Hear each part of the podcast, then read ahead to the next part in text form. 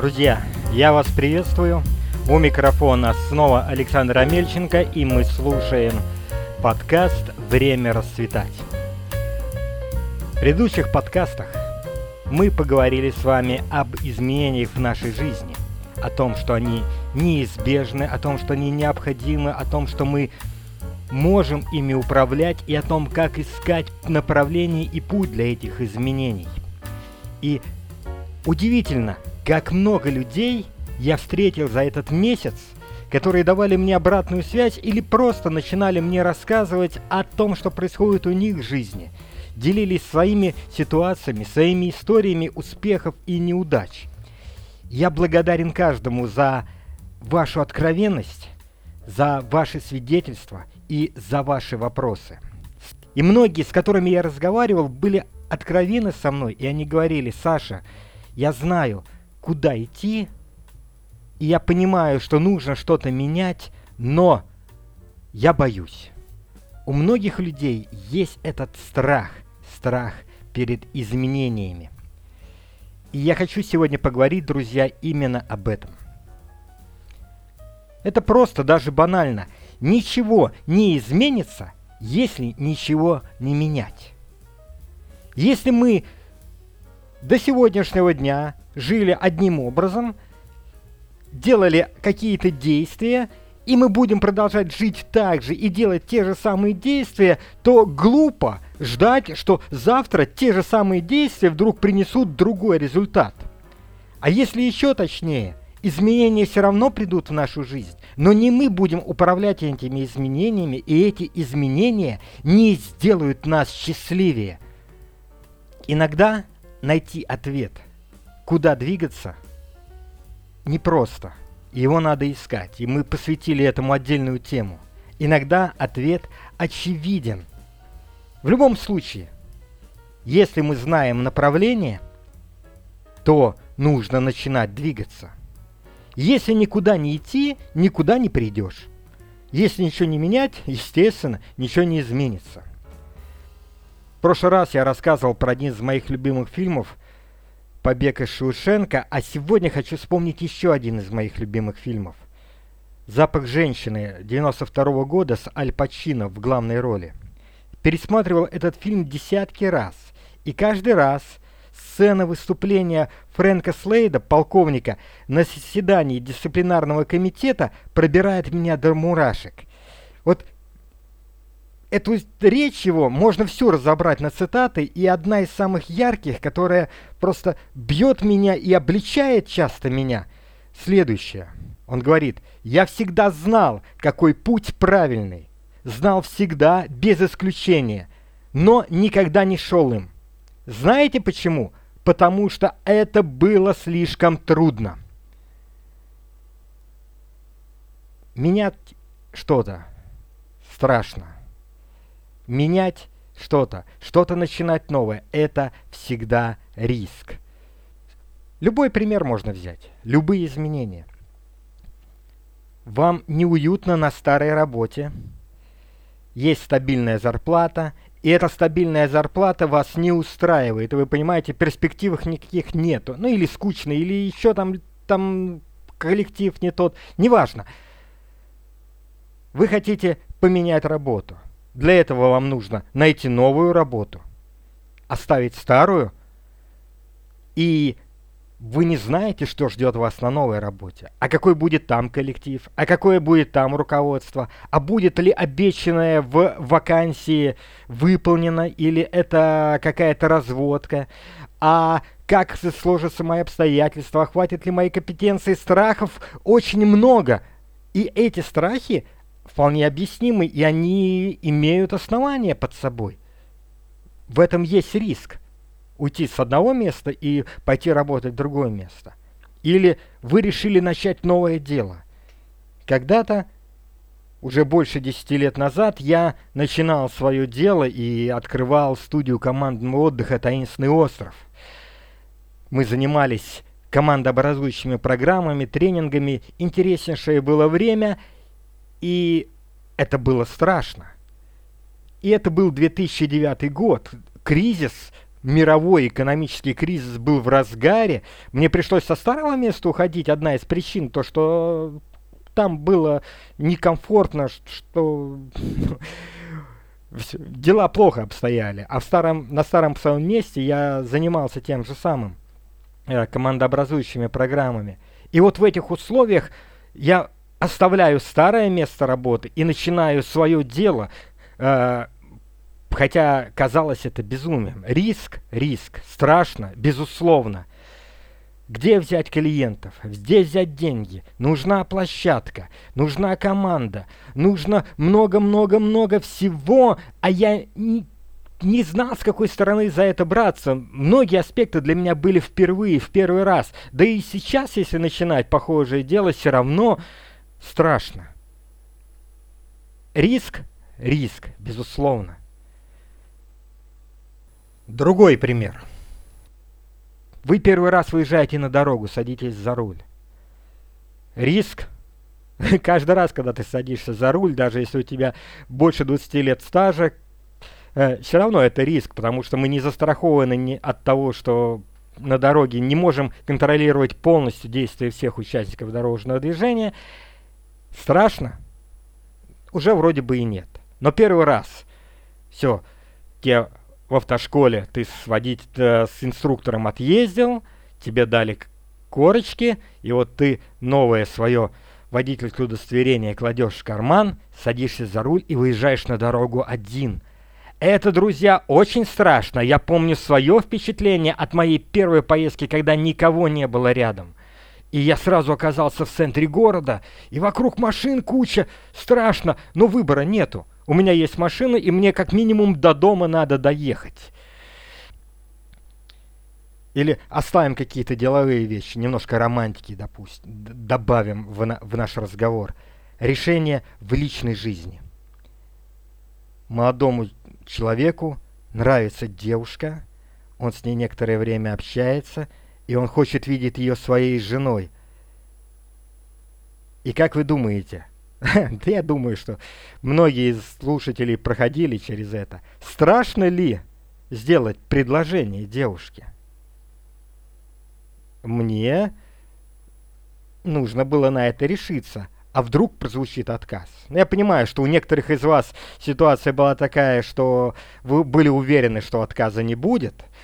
Но тем не менее, это изменение в личной жизни – и даже если прозвучит согласие, все равно все начнется новое. И на это нужно решиться. И это тоже некий риск. Всегда есть риск. Всегда нету стопроцентных гарантий. Более того, друзья, я хочу вам сказать, даже если вы ничего не будете делать, и вы останетесь в, нынешней ситуации, которая сейчас у вас, это не значит, что вы остались в безопасности. И ничего не делать – это тоже риск. Потому что если мы не меняемся, меняется мир вокруг нас, меняется ситуация вокруг нас, и безопасность не гарантирована. Так устроен наш мир, что гарантий нет никаких. И выбор за каждым из нас – Найдем ли мы в себе мужество, найдем ли мы все решительность для того, чтобы сделать шаг. Э, для меня такой яркий пример много лет уже, э, когда нужно мне принимать какое-то решение и идти в неизвестность. Я представляю себе, что вот я пошел купаться, вспоминаю детскую картинку. Мы с мамой, я еще совсем мелкий, мы с мамой пошли купаться, и я учился только плавать тогда. И вот я стою на твердом дне, и мне воды уже по грудь, и я понимаю, что я сделаю следующий шаг, и дна уже под ногами не будет, и нужно плыть. А я тогда не был еще уверенным пловцом. Ну, то есть я внутри себя знал, что я плавать умею, но страшно. И вот в нашей жизни то и дело наступает момент, когда нам нужно отпустить, шагнуть еще дальше, там, где дна под ногами, твердого дна под ногами уже нету. Нужно или оставаться на берегу, или довериться не самой надежной стихии в воде и начать плыть. Кто-то из древних сказал, лодке безопасно находиться в гавани, но построена она была не для этого. Друзья, нам безопасно находиться в том, в чем мы есть сейчас, э, в той или иной степени, но созданы мы, рождены мы не для этого. Я люблю горные походы. Да и, и вообще я за любой экстремальный экшен. Горный поход связан с неким риском. Прежде всего, это большая физическая нагрузка. Во-вторых, там реально бывает опасно, когда тебе нужно идти по сложному маршруту. Можно сидеть дома, но тогда у тебя не будет новых впечатлений, не будет эйфории от победы, не будет взятых вершин. Так и в жизни не будет тех вершин, которые ты мог бы взять, если ты не сделаешь шаг вперед, если ты не будешь рисковать. Для того, чтобы идти в горный поход, нужна подготовка. Нужна физическая подготовка. И э, подниматься на, высо на большие высоты люди готовятся иногда годами. Э, люди, которые идут на Эверест, вот, они рассказывают, что по 4-5 лет они готовятся к тому, чтобы подняться на самую высокую вершину мира. Прорабатывается, продумывается маршрут, э, куда ты пойдешь, где ты будешь делать стоянки, что ты будешь делать, если что-то вдруг пойдет не так. Ты готовишь снаряжение. У тебя должна быть соответствующая экипировка, обувь, одежда и так далее. Ты не пойдешь в туфельках. У тебя должно быть с собой достаточное количество провизии, ты продумываешь с собой, какое снаряжение взять альпинистское для того, чтобы преодолевать какие-то препятствия. Ты продумываешь вопросы безопасности для того, чтобы, если что-то пойдет не так, ты мог бы отреагировать на это правильно и был готов к неожиданной ситуации. Ну, как минимум, собираешь с собой аптечку. По максимуму готовишься к тому, чтобы получить удовольствие от процесса снижаешь риски, продумываешь все это грамотно и мудро, но при этом ты все равно рискуешь. Я получил много комплиментов относительно первых двух выпусков и обратной связи. Была конструктивная критика, а, была неконструктивная критика. А, э, ну, большая часть отзывов говорили здорово, это так э, классно, ты такие важные темы затронул и очень ценные а очень, но, друзья, очень здорово, чтобы не просто вы услышали и сказали, ну да, важные вещи, ценные звучат, но кто-то, услышав это, начал делать. Один из самых главных моих наставников, самый главный мой наставник, его зовут Иисус, он однажды сказал, «Блаженны те, кто слышит мое слово и исполняет его. Блаженны делающие». Можно прочитать кучу книг, можно побывать на разных семинарах, можно слушать мой подкаст, подкасты других людей, смотреть видео и, и вдохновляться, и восхищаться этим. Но до тех пор, пока ты не рискнешь что-то сделать, ничего не произойдет. Каким образом мы можем минимизировать риски? Во-первых, подготовка. Точно так же, как альпинист подготавливается к восхождению, так же и мы подготавливаемся к тому, чтобы что-то изменять. И не очертя голову в омут с головой, но продумав, что мы будем делать, как мы будем делать, продумав разные варианты нашего действия. Второй момент, и он, наверное, самый важный, это вера в себя. Уверенность в том, что у меня получится. И вот здесь, к сожалению, очень часто, чаще всего именно это является для нас самым сложным. Мы не верим в себя. Наша самооценка и наш прошлый опыт говорит нам о том, что лучше оставаться там, где ты есть сейчас, потому что может оказаться и непросто. И я сразу анонсирую нашу следующую программу. Наш следующий эпизод будет как раз о самооценке, о том, как поверить в себя, как найти в себе ресурсы, чтобы двигаться вперед. Так, Саша, стоп, потому что ты начнешь говорить уже сейчас на эту тему. Послушайте обязательно. Это будет очень ценно, это будет очень важно. Это, пожалуй, будет одно из самых ярких жемчужин из того, что подготовлено у меня для вас. А третий момент – это решительность идти до конца.